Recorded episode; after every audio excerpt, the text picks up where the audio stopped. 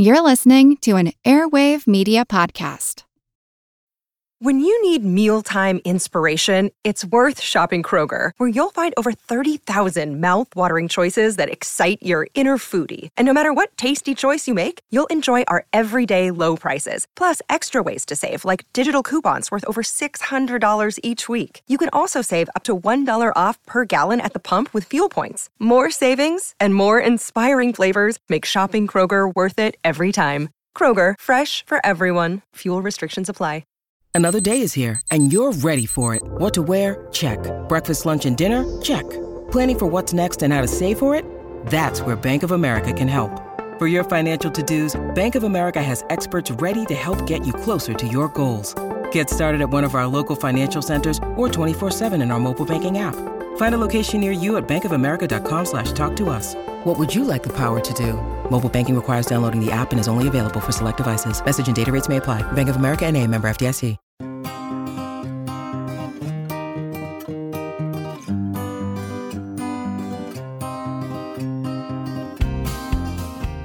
Things are looking up, or rather out.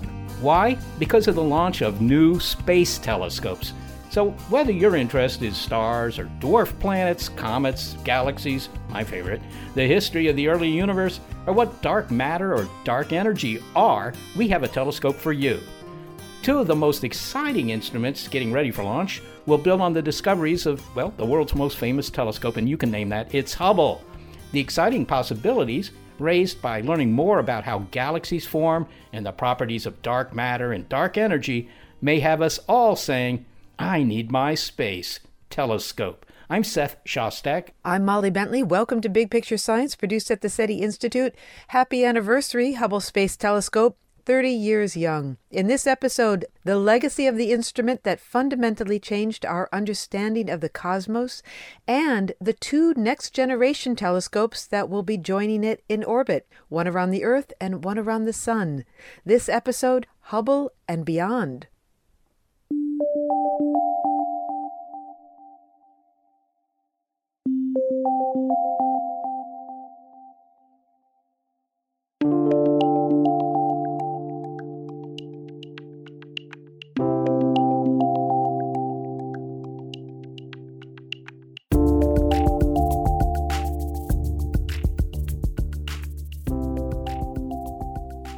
Now, I'm an astronomer, so of course I've spent a lot of time at telescopes, and I gotta tell you that if you spend a week or two at a telescope, it's like being in a monastery, right? Including the level of the food. But let me tell you why telescopes are so special. We want to know how the universe works, but we can't go there. We can't go to the stars. We can't go to distant planets, let alone to distant galaxies. But fortunately, information comes to us in the form of light telescopes allow us to study the universe by sending stuff to us. So, in that way, Seth, bigger telescopes are better because they collect more light? Yeah, exactly. They're just like bigger buckets if you're trying to collect raindrops. But in the case of telescopes, of course, they're collecting photons, in other words, more light. And in that way, telescopes are time machines. The more sensitive they are, the fainter the objects they can image, and the farther back we can travel in time. Well, that's right, because light just travels at a finite speed. So if you look at the moon, you're seeing it as it was one and a half seconds ago. that's not much back in time, so to speak. But if you're looking at stars, you know, you might be looking back thousands of years if you look at galaxies. You could be looking back many millions of years. And so, in a way, this is a show about time travel. So let's talk time traveling discoveries with our guests.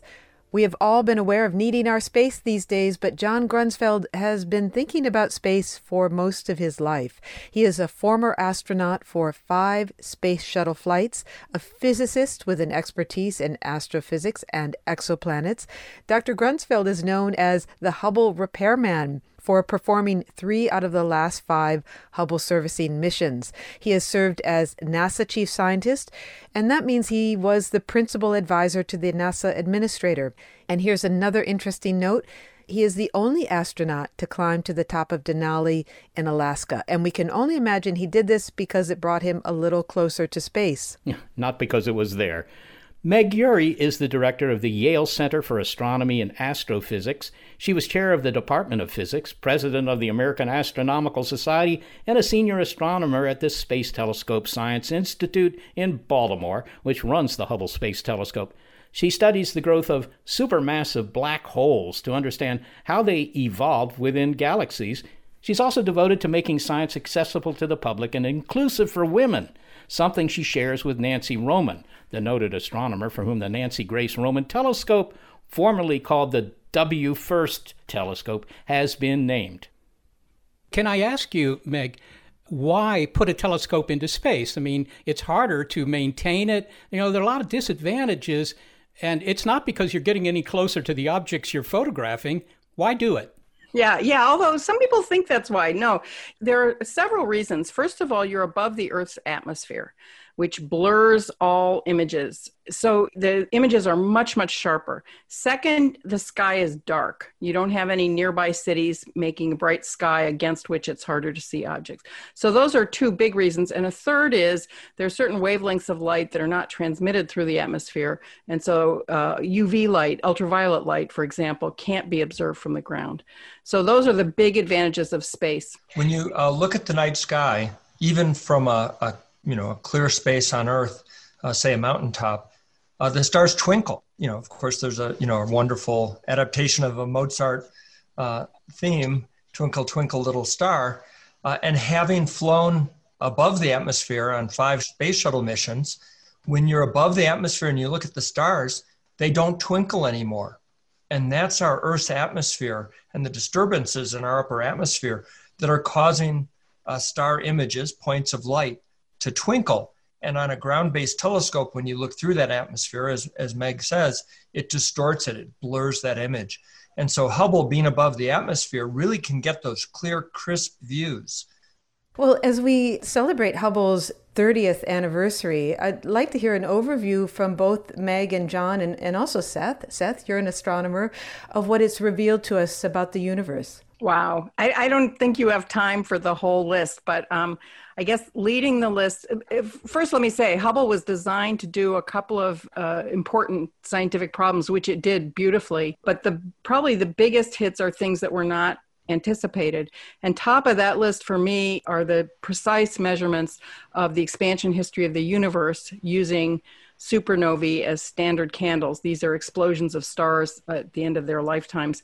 And those, uh, what John was just talking about, the ability to make very precise images without the blurring of the atmosphere was critical because you need to separate these points of light that are the explosion of the star from the fuzzy light of the collective rest of the stars in the galaxy. And Hubble was, is amazing at doing that. So, measurement of the distances to those stars gave a surprising result that the expansion of the universe is accelerating in the present day. And that implies the presence of something we call dark energy. It's just a name, it means we don't know what it is, um, which is some kind of new new force essentially a new uh, energy field so um, that's my top list john what would you what, where would you go well certainly i think that the discovery of the accelerating universe is in the top certainly in the top 10 if not in the top 3 and you know you mentioned that it's this new thing, dark energy, it's important to note that if correct, it accounts for 70% of the energy content of the whole universe. So it's a pretty significant thing. And what you said is absolutely correct. We don't know what it is. So that's a great mystery in physics uh, and astronomy. I think one of the, the things that excites me a great deal these days, uh, and when Hubble was launched, we didn't even know whether they existed or not, is the field of exoplanets, planets around other stars. And Hubble has been able to study the atmospheres of planets around other stars, which was never anticipated when Hubble was built because, of course, we didn't know they were there. Now, it makes sense that other stars have planets around them, but it, it's a relatively new discovery. Another thing that makes sense, but you know, at the time was kind of a huge discovery, is that every single galaxy uh, above a certain mass anyway, every single galaxy has a very massive black hole at its center our galaxy, the Milky Way, has one. Um, and this was something that this was something actually Hubble was designed to do to look at the relation between uh, what we knew were growing black holes and their host galaxies in a few rare objects we call active galaxies. But what was discovered was that basically every galaxy has one of these black holes, and that makes the growth phase of black holes part of the history of the evolution of every galaxy. So that was a huge a huge discovery and like the exoplanet one john that you just mentioned it's something that in a way we just should have known i mean it's so obvious after the discovery it's so obvious that that has to be true okay so seth what what meg and john have have listed as the top finds of hubble top discoveries the discovery that the universe is expanding and it's accelerating in its expansion exoplanets and supermassive black holes and the supermassive black hole in the center of our galaxy. Can you add to that list? Well, I can tell you my favorites. I mean, obviously, it probably won't compete. Remember that Hubble was launched to do the experiment that Ed Hubble tried to do. Uh, he was choosing his career path between you know, being a professional wrestler or being an astronomer, and he became an astronomer. But he was trying to, in fact, accurately measure the expansion of the universe. And Hubble went one step farther and found out it's not only expanding, but it's accelerating. Okay, but the thing that struck me most, I think, was when I think it was the director of the Space Telescope Science Institute that runs Hubble decided to take 100 hours and just look at one empty spot on the sky and uh, produce what's called the Hubble Deep Field Photo. Certainly, it changed our view of our universe um, in in several different ways. You know, and this is a, a central theme for the Hubble Space Telescope science uh, is that when you think about looking at the night sky, you think of it as points, little dots with a lot of black space around them. And that's because that's what we see with our human eyeballs. Now, there were big telescopes that looked at other objects, and in, in Hubble's, Edwin Hubble's early career, people used those telescopes and they saw these fuzzy objects, and they were sort of nebulous, and so they were called nebula. Once we got to space astronomy, and specifically the Hubble Space Telescope, where the Hubble can resolve individual stars in other galaxies, you know, we started to see that the universe is a much more rich, you know, and textural place and as we then looked into this very dark point of, of the sky, a very black part of the sky that looked like it was devoid of anything, we looked back with Hubble uh, for a very long time, and it was filled with galaxies that we could see all the different shapes and sizes. And, you know, some of the older galaxies aren't as pretty as new galaxies, spiral galaxies. They're, you know, they haven't fully formed yet. They're baby galaxies. We realized the incredible depth and richness of our universe. Can I, can I add something to that? I, I agree that the Hubble Deep Field really changed the way we do astronomy. And there's sort of, I like to think of it as astronomy for the people in two ways. One, by looking at this ordinary part of the sky, not distinguished by any particular bright object or known objects, it just did a census. The way, you know, a statistical census of the universe with no preconceptions and no no biases. The second way is that the director of the Space Telescope Science Institute at the time, Bob Williams, whose idea this was to devote his time to, to doing this observation, he made the data available immediately to the world. And that in turn stimulated a huge amount of research around the world in support of figuring out what all those objects are. And I think that was one of the first times there'd been such a huge un, unpre-planned collaboration internationally. Not only that, all of the data that Hubble has taken over the last 30 years is available to anybody over the internet. Any of your listeners can get an account with Space Telescope Science Institute, the archive, and download Hubble data if you want to go look at your favorite object. If you want to look at Jupiter, you can download all the images and the scientific data, the individual data that Hubble has taken of, of Jupiter or a moon of Jupiter or of the Andromeda galaxy, whatever you want.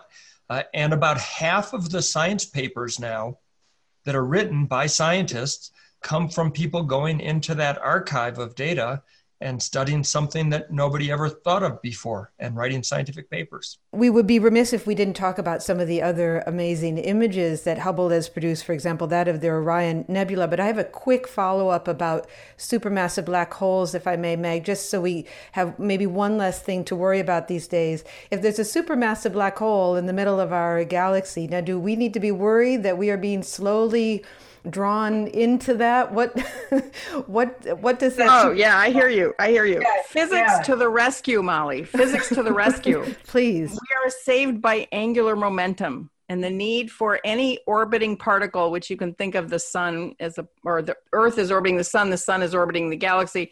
The sun uh, cannot fall into the center of the galaxy unless it loses a heck of a lot of angular momentum, which would take eons and isn't going to happen. There are many other ways we're going to end sooner than that. So, uh, yeah, no, we're not. Uh, in the same way that the Earth and the other planets orbiting the sun, the sun is exerting a huge pull on us, but that is not making us fall into the sun. It's just making us orbit the sun. It's exactly like that. Okay, thank you. So, physics to the rescue may be the new t shirt that I make for myself. All right. All is not safe, however. One of the discoveries of the Hubble Space Telescope is that the Andromeda Galaxy which we've always known is sort of heading our way, but it's going to make a direct hit.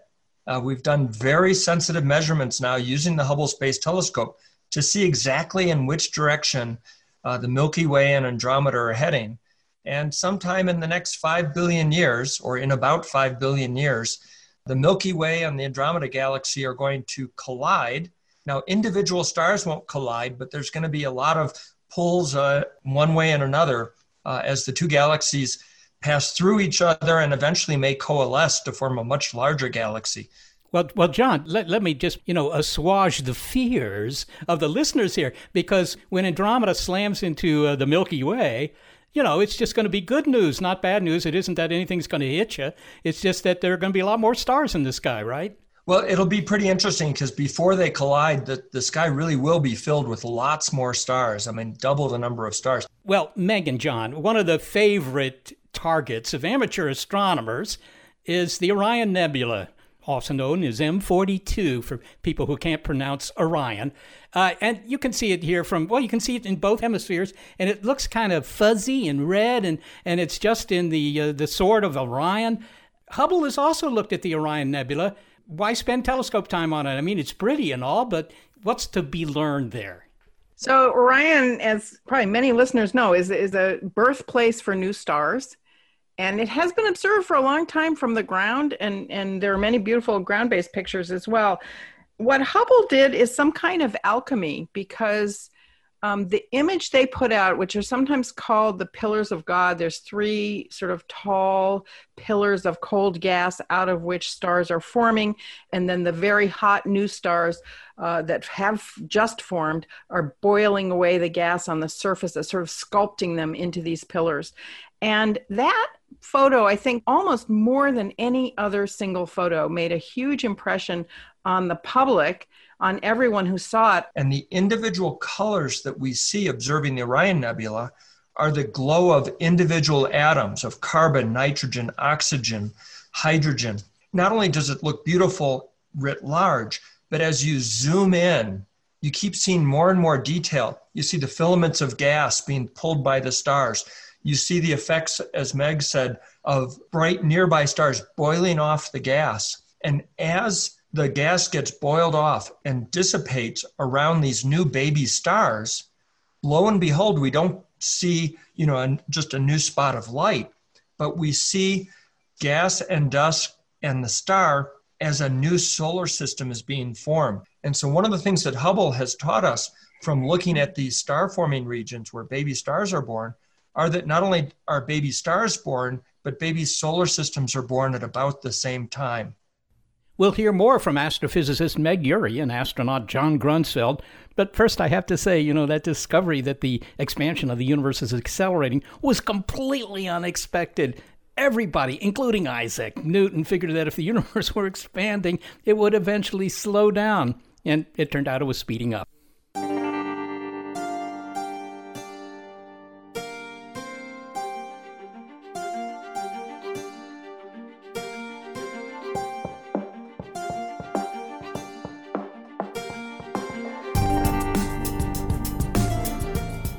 The Wide Field Infrared Survey Telescope, or WFIRST, will reveal details about planets outside our solar system and about the nature of that stuff that is accelerating the rate at which our universe is flying apart, otherwise known as dark energy.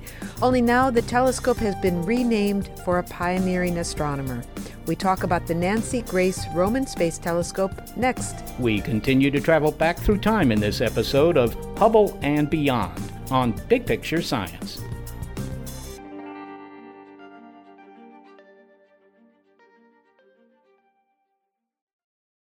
Hello, everyone. You may recognize me as Gabby from the History of Everything podcast. And my name is Brenna, and you don't recognize me from anything yet. Together, we're two scientists who explore all of the weird little questions and conspiracies of the universe in our new podcast, Mystery of Everything. Everything has an explanation. We hope. But that is what we're here to figure out. We will dive into the science behind many popular conspiracy theories, such as vaccines causing autism, flat earth theory, and was the moon landing fake? And if so, why the heck would anyone even do that? But it's not just conspiracies. There's a lot of cool mysteries that we will attempt to use science to explain, such as near death experiences, what made the Vikings go berserk, and can I control my co host with MK Ultra? Wait, what? anyway, make sure to check out the Mystery of Everything podcast everywhere where you find your podcasts. You know, I found Meg Urry's point that Hubble was doing astronomy for the people quite inspiring. Yeah, and with the concerted effort of a tiny percentage of Earth's population, that mission was launched that for decades has expanded humanity's understanding of the universe. And with the help of a tiny percentage of the people listening to us right now, we can continue to produce this show for the foreseeable future. It only takes a couple of bucks a month, and when you join us on Patreon, you get rewards.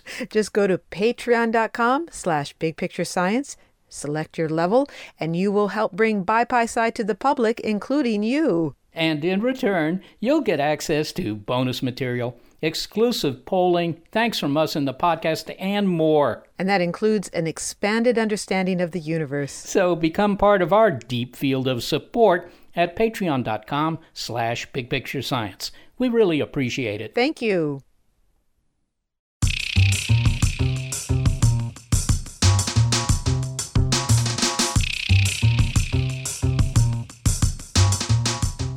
We're framing this as a time travel episode because telescopes really are time machines, instruments that allow us to peer back at the birth of stars, the formation of galaxies, even the universe as it was shortly after the Big Bang.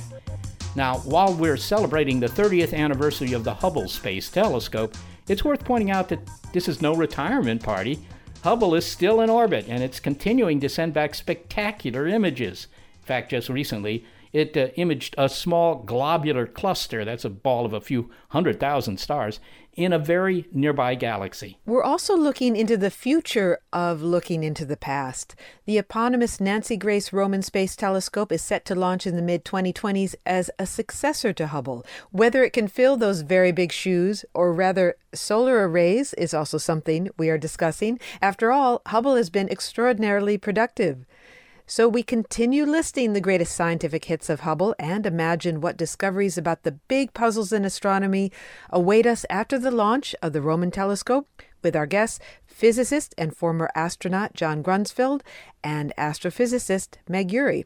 You know, we, we would also be remiss in our discussion about Hubble's legacy if we didn't talk about some of the, the trouble, the Hubble trouble. And now Hubble is considered the model of excellence, but, you know, it wasn't always so. And after the telescope went up in 1990, uh, NASA discovered that um, the mirror had not been ground properly. Seth, I think you remember this. Oh, uh, I remember it personally. I was sitting there when uh, in the astronomy department at a university when uh, a guy busted through the door and said, Shostak, Hubble is, and he used a, a word I can't say on the air. And I, I didn't even know what he was talking about.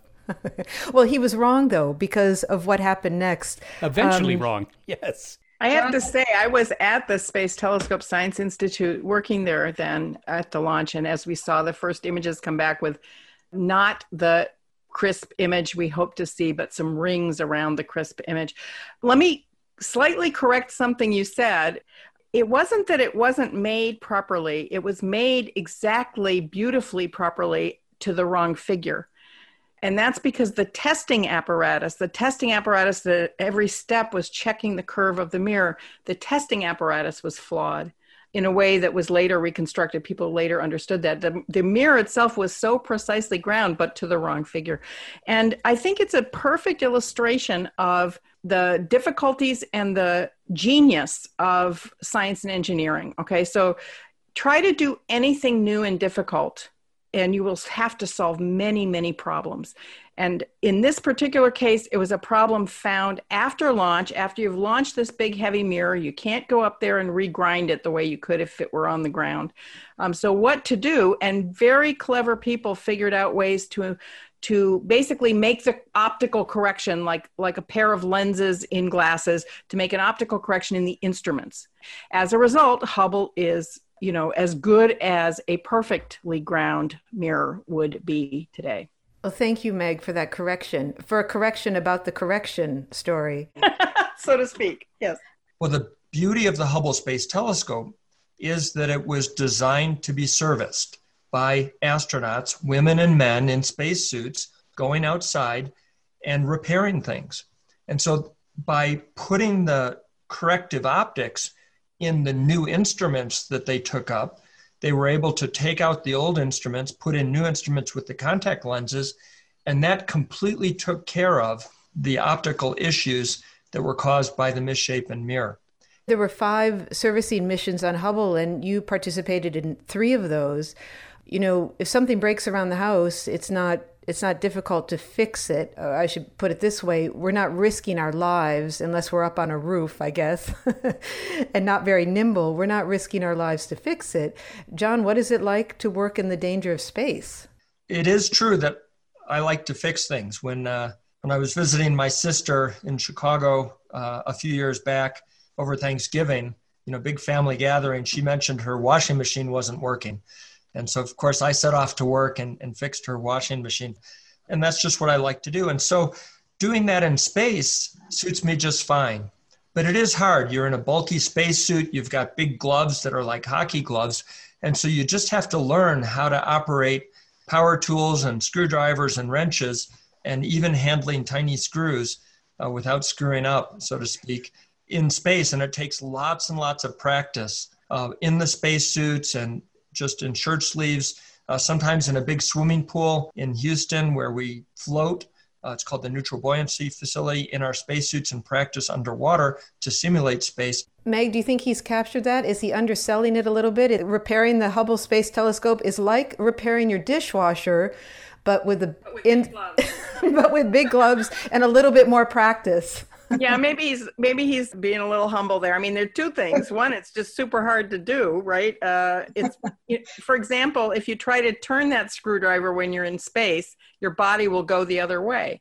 So the whole process has to be designed completely differently from what you would do on the ground where you know you can throw your wrenches and scream and shout. Up there everything has to be very precise. And the second thing is which i don't think astronauts talk about ever is it's very dangerous up there. And people like me total cowards would never go. I mean we're just you know i mean i wouldn't i wouldn't survive the launch. I'd have died of a heart attack. So they have a sort of cool shall we say that, that you know that the rest of us just sit back and admire. And i have to say everybody associated with hubble is so grateful.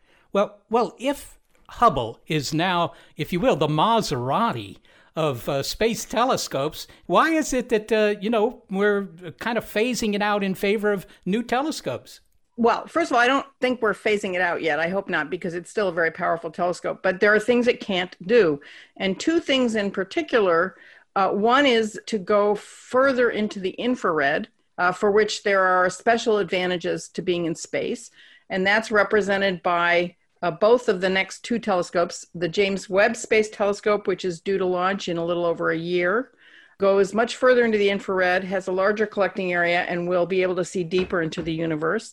And then the newer and very exciting uh, Nancy Grace Roman telescope, formerly known as WFIRST, an acronym that is Wide Field Infrared Space Telescope, that telescope has a much wider field of view, much, much wider field of view than Hubble. It's a very similar size and sensitivity to Hubble, but we'll see uh, something like a thousand times uh, the amount of sky in a given shot. So, very wide angle. And therefore, you can do the kind of survey we were talking about the Hubble Deep Field earlier, you can do a thousand of those in the same time you could do the original. Well, well, maybe the two of you could uh, explain why infrared. I mean, people think of infrared when they think of heat lamps, maybe, but why why do you want a telescope that looks in the infrared? There's so many beautiful things to see in the usual part of the spectrum, the part that our eyes can see. John? Well, there's there's a couple of big reasons. When we look into a region that's very dusty, say the region around a star that has some exoplanets orbiting that star, uh, and, and we have dust in our own solar system too, but some places are even more dusty. The light that we see, that most of Hubble operates in, visible light, gets scattered and doesn't escape. So we can't see inside of these dusty places. Whereas the infrared light happens to be about the same size as the dust and is able to escape. And so we can peer through these dusty regions and see what's going on inside. So we can see perhaps planets around nearby stars. We can study those stars, especially the young baby stars where the dust hasn't cleared out yet, uh, in much greater detail. The other area where infrared astronomy is incredibly important is, as we mentioned earlier, the universe is expanding. And light that was emitted, say, as very blue light or ultraviolet light in the early universe, as the universe expands, it stretches out that light. And as we see it here at Earth, it's now infrared light. So we cannot see those galaxies in optical light. They just are invisible. Actually, they, they are not there. And so uh, the early universe requires uh, infrared telescopes. And isn't it the case that, as is always true in astronomy, the most interesting questions being asked are always at the limits of what your telescope can do. So if you want to look way, way back in time, deep, deep, deep in space, it sounds like a George Lucas film. Uh, if you want to do that, you have to go to the infrared. Well, that's exactly right. right. I wonder if we could move on and just say a few things about about the Nancy Grace Roman Space Telescope because as Meg said that that is the new name given to the WFIRST telescope. And to introduce this telescope we should introduce the scientist behind it. And Nancy Roman occupies a place that really bridges the past and the future. Um, she's been called the mother of Hubble because she really spearheaded the development of the Hubble Space Telescope. And could you tell us, Meg, why was she so determined to see this telescope launch and just remind us when she was working and urging people to launch Hubble? Sure, yeah. So, well, of course, NASA was started, you know, during the space race. And she was one of the very first, maybe the first, astronomer. Certainly, she was the first chief scientist at NASA. And uh, I think she sort of she followed her own instincts, which is to say not just that we should send people into space and explore a space environment, but we should be doing science in space. And uh, she very early on uh, promoted the first space telescopes, but then Hubble was conceived as sort of the great observatory in space, and she championed that. And of course, there were many, many scientists involved in making the science cases, in building it. But she was the person at NASA who just kept her foot on the pedal until it happened. And it took it took decades. What would you say are the uh, well? Just give me the the top astronomical question that the uh, Nancy Grace Roman Telescope may answer for us. I think the Roman telescope will do two things. Two, it's designed to do two things. One is to do a very um, deep dive on what dark energy is. The second issue is exoplanets, both the detection of exoplanets, uh, but also uh, the Roman telescope will carry new technology for a coronagraph to demonstrate the ability to image exoplanets that are very dim spots of light next to bright stars. It'll advance both those fields in particular, but many other things as well. Finally, one thing that really strikes me about talking to you, Meg and John, is that I don't know what you were like when you started in your careers, but I get the sense that your enthusiasm for astronomy and space science probably hasn't diminished much. What drives that continued enthusiasm? You know, for me, there's, you know, three big scientific questions that drive me. And it's where did we come from? Where are we going? And are we alone? And they're questions that hopefully astronomy, the science of astronomy and, and astronomers can can help answer. I, I share John's interest in finding out those answers. I will say I think there's no greater legacy that humans could leave behind than the knowledge we build up through the kinds of observations that Hubble and other telescopes do. We have figured out the world in which we live and world writ large, as large as you can, the universe. Many people who, if you say the word science to them, might kind of roll their eyes or yawn or perhaps not be interested when you start talking about the skies and the stars and the universe and what's out there I have yet to meet someone who who yawns at that. And teaching uh, students, that's where it's just so energizing. Well, Meg Urry and John Grunsfeld, thank you so much for talking to us today. It was a real pleasure. Always nice to talk to you, John. Always nice to talk to you, Meg and Seth, Molly. Thank you very much. Meg is the director of the Yale Center for Astronomy and Astrophysics and an astrophysicist who, among other things, studies the growth of supermassive black holes in order to understand the evolution of galaxies. John Grunsfeld is a physicist and a veteran of five space shuttle flights. He is known as the Hubble repairman for performing three out of the last five Hubble servicing missions.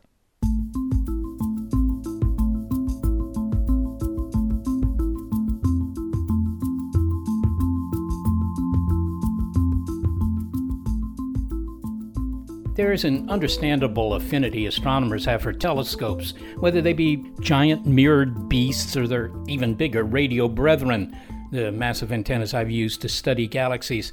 That's why a story in the news was particularly disturbing for me. One of the many devastating forest fires burning here in California, the Bobcat Fire, encroached within 500 feet of the telescopes on Mount Wilson. Mount Wilson is just north of Pasadena, where I went to grad school. I never used any of those telescopes. Remember, I'm a radio astronomer, but I did go up to the mountain many times.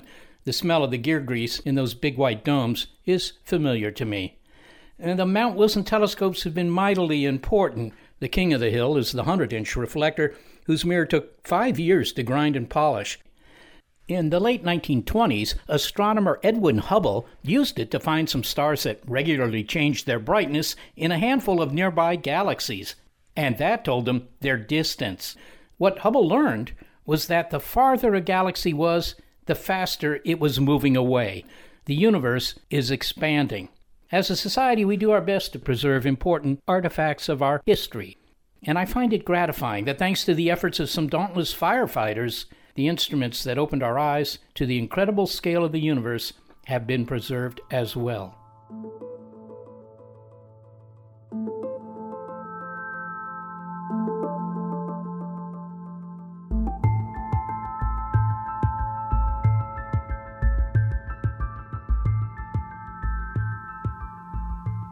You heard us mention the James Webb Space Telescope. Well, here's an engineer who helped build it. We had a bolt, just your, your typical hex head bolt, and we put it into the satellite and we we realized, I want to say maybe 2 hours later, that that bolt went into the wrong spot. That's one project where you want to carefully follow the assembly instructions. Life inside a clean room and what a new telescope can tell us about the birth of the universe. It's Hubble and Beyond on Big Picture Science.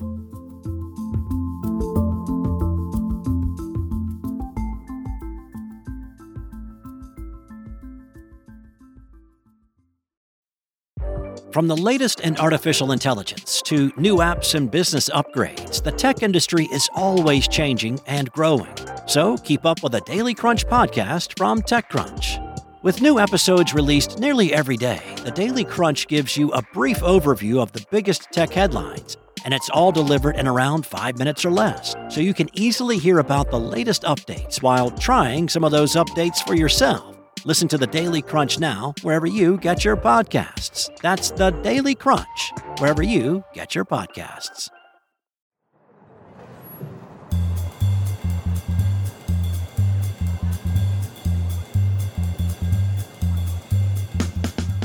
We've been talking about the big discoveries made and soon to be made by space telescopes. But imagine if those telescopes went into space with a loose wire or a loose screw, a slight manufacturing defect. Now, We've heard what happened after Hubble was launched in 1990 with a small aberration, you know, a very tiny error in the shape of its mirror. Astronauts like John Grunsfeld, as you heard, went into space to fix it. Of course, it would be much easier to make those corrections on the ground. Actually, even better would be avoid making any mistakes in the first place.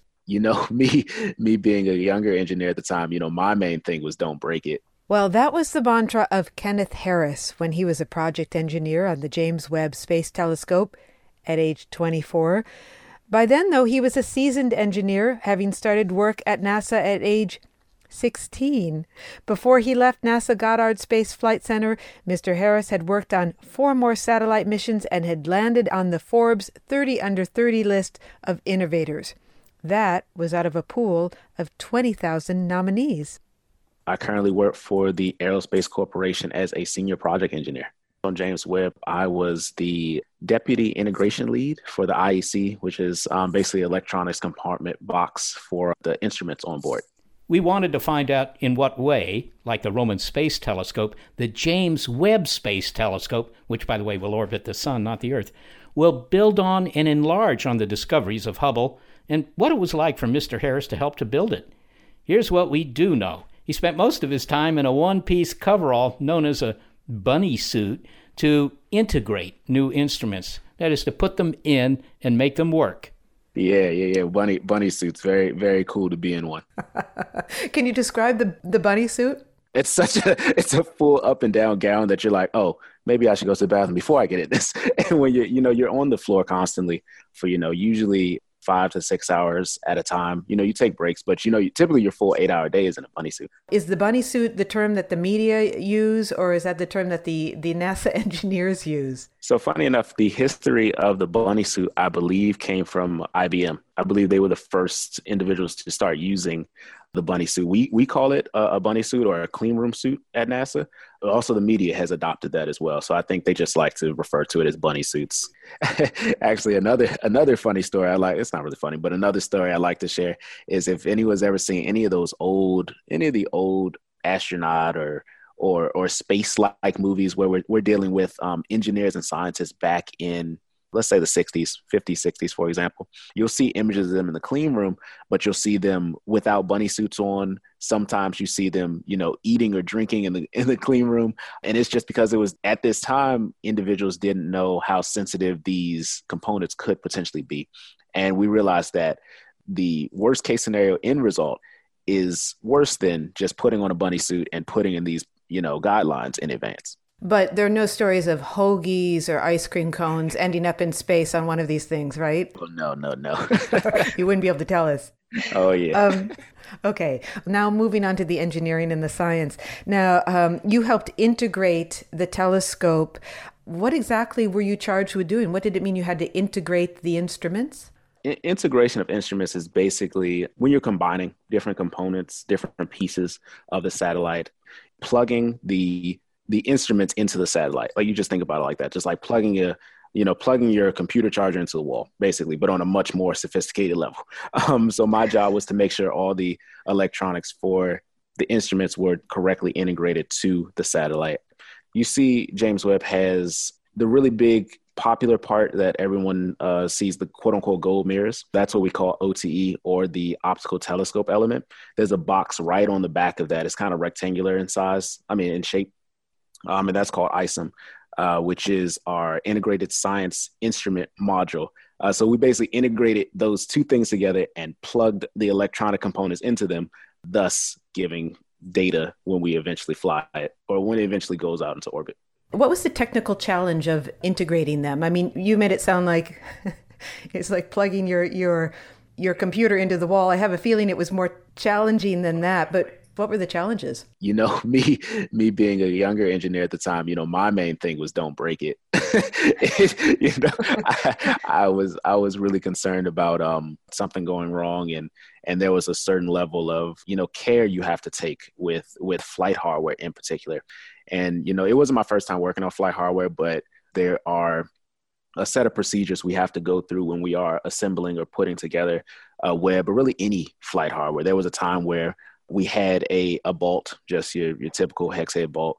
and we put it into the satellite, and we we realized I want to say maybe two hours later that that bolt went into the wrong spot. And it's not as simple as just, you know, getting your tool and taking the bolt out. You have to call contamination. You have to update the procedure. You have to get approval to remove that bolt. You have to find the correct bolt before you take out the old bolt. So, you know, we had contamination come up there, like holding the vacuum next to the um the bolt as we're disengaging it. And that's to cut down on contamination that it can affect the rest of the satellite or the rest of the telescope in this particular situation.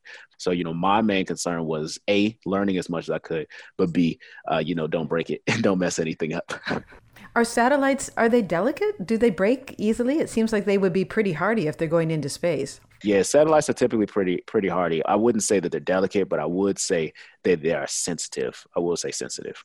What are the other instruments that are on James Webb? So most of the instruments on James Webb consist of the different cameras and spectrometers. So it has near infrared, mid infrared, uh, and, a, and a host of other instruments that are going to help us uh, get all the data that we need for James Webb. And what is the advantage of looking at the universe through infrared, whether it's near infrared or mid infrared? The reason that we want to look into space in infrared as opposed to visible light is because of a concept known as redshifting.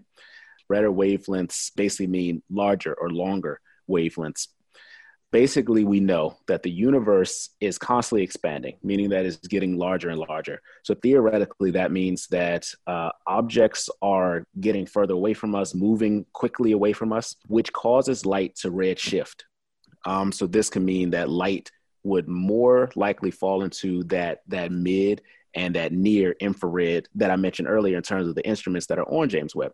And that that gives us access to see through dust clouds, to see through the gas clouds, and to see a lot further than let's say Hubble, for example, or any of the other telescopes that we that we've utilized. So each instrument that you're using to look out into the universe collects different kinds of data. So the visible light is looking at visible light, we can all see that, and the infrared is collecting infrared, and that gives you another pattern of activity that you wouldn't be able to see with with your eyes that you couldn't that the visible light doesn't doesn't reveal. Right. So the instruments on Webb are pretty sophisticated. Again, when you when you think of the concept of quote unquote looking back in time or looking back at the earlier galaxies, you want to make sure that all your bases are covered. So when you think of red shifting, you want to make sure that your instruments on board can capture it. Now, the James Webb is supposed to be the successor of Hubble. It's one of the successors of the Hubble Space Telescope. In what ways does it carry on the mission of Hubble or advance the science of Hubble? when you look at it just from a, a purely hardware point of view, you can you can obviously see the differences between them. Webb is significantly larger. Uh, Webb's mirrors are significantly larger, and it just has an overall different structure to it. But one of the one of my favorite examples that I like to bring up is in the 1990s, Hubble imaged a picture that we know as the Pillars of Creation or uh, the Eagle Nebula, and it's basically a gas or gas slash dust cloud that are surrounded by a handful of stars. And this is seeing this is seeing this particular snapshot of space in visible light. But uh, Hubble has we we call it not so sophisticated now. Back in that day, it was sophisticated. Infrared camera on it that enabled it to also see through that dust cloud. If you look at the Eagle Nebula visible photo next to the Eagle Nebula infrared photo, you can still see kind of the silhouette of the dust cloud, but you can actually see a much larger amount of stars. And that's kind of just like a small taste, a small, you know, foreshadowing of what Webb will produce. We're looking for more of those infrared photos that allow us to see a lot more stars. So, Kenny, one of the things, and, and you've alluded to this, that's incredible about telescopes is that they allow us, a telescope like, like Hubble and the James Webb, they allow us to look back in time. That's one of the things that we're doing. Can you say more about that, that ability of telescopes to take us back in time? Yeah, sure. So I think before I get to that point, I need to talk about the differences between Webb and standard telescopes you have at an observatory on Earth, for example. Um, so, an observatory on Earth has a telescope, no matter how powerful it is, still needs to see through the Earth's atmosphere to see whatever it's going to see. Uh, James Webb is going to be launched into the L2 orbit, which is 1.5 million kilometers away. uh, orbits around the sun, and we're going to point it into the quote unquote darkness of space. which is, you know, away from the sun, it's cold, and it doesn't have a lot of those light interferences. So you don't have the light from the earth, you don't have the light from the moon, you don't have the light from the sun, and other, you know, bodies that are typically in the way when you have telescopes either on Earth or ones that orbit Earth, i.e., Hubble.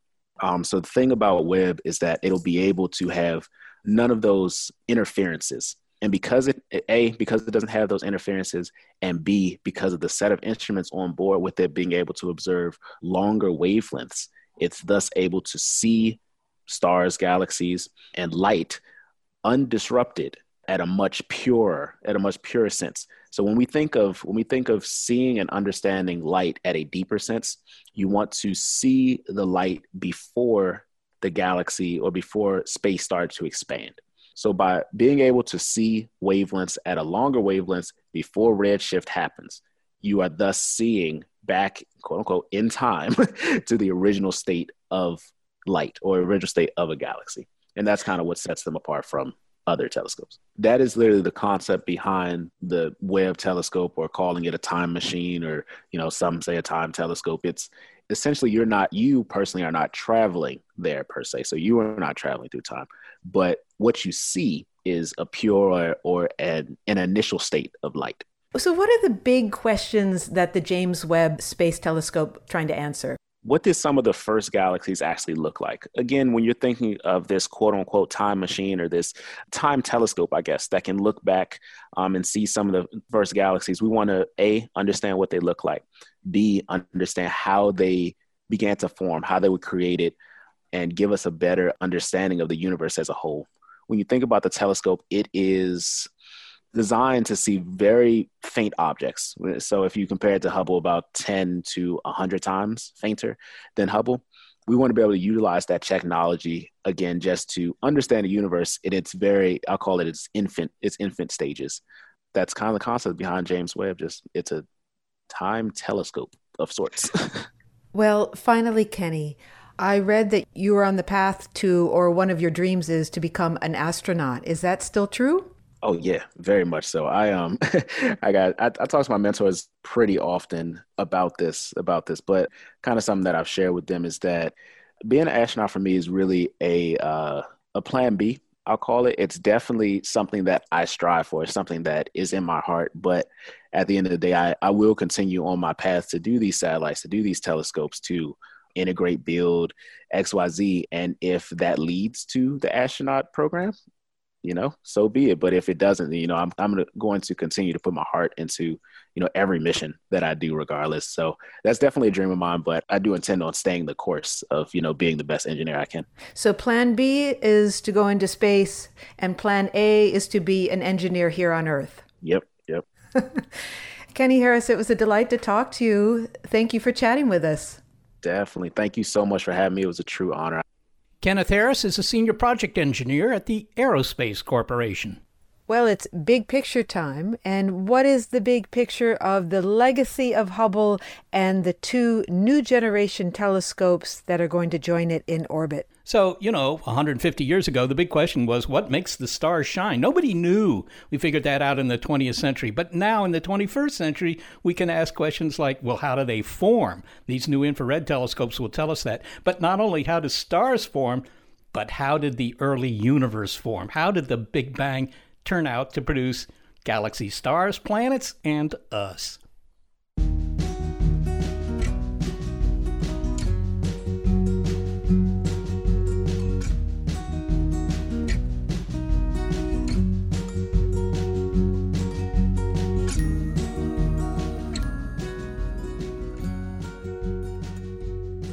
We could not do the show without the far reaching abilities of producers behind the scenes senior producer Gary Niederhoff and assistant producer Sarah Derwin. Thanks to both of them.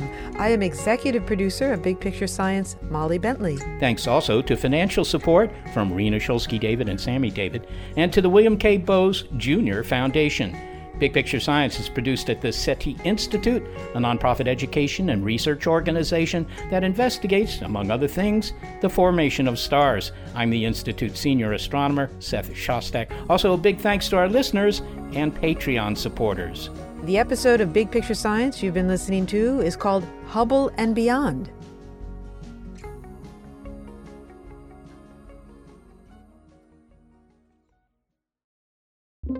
Get ready to geek out. The Wired Science Podcast explores all the latest and greatest in science everything from strange diseases and biological breakthroughs to interesting tech and mysteries in outer space. Listen to Wired Science today, wherever you get your podcasts. That's Wired Science, wherever you get your podcasts. The corporate world is like the ocean. It's alluring, but it's also full of deadly creatures that can shred you to pieces. It becomes kind of like a Game of Thrones political arena where everyone's trying to murder you to get your job. My family doesn't come from corporate background, so I didn't have any sort of guidance in that. This is not your typical work podcast. Sometimes you need to be empathetic, and then there are times that you ask for input, but you don't really give a shit. Listen to the Ambie Award nominated podcast, Surfing Corporate. Stretch opportunity? What is this, yoga class? Get out of here weird.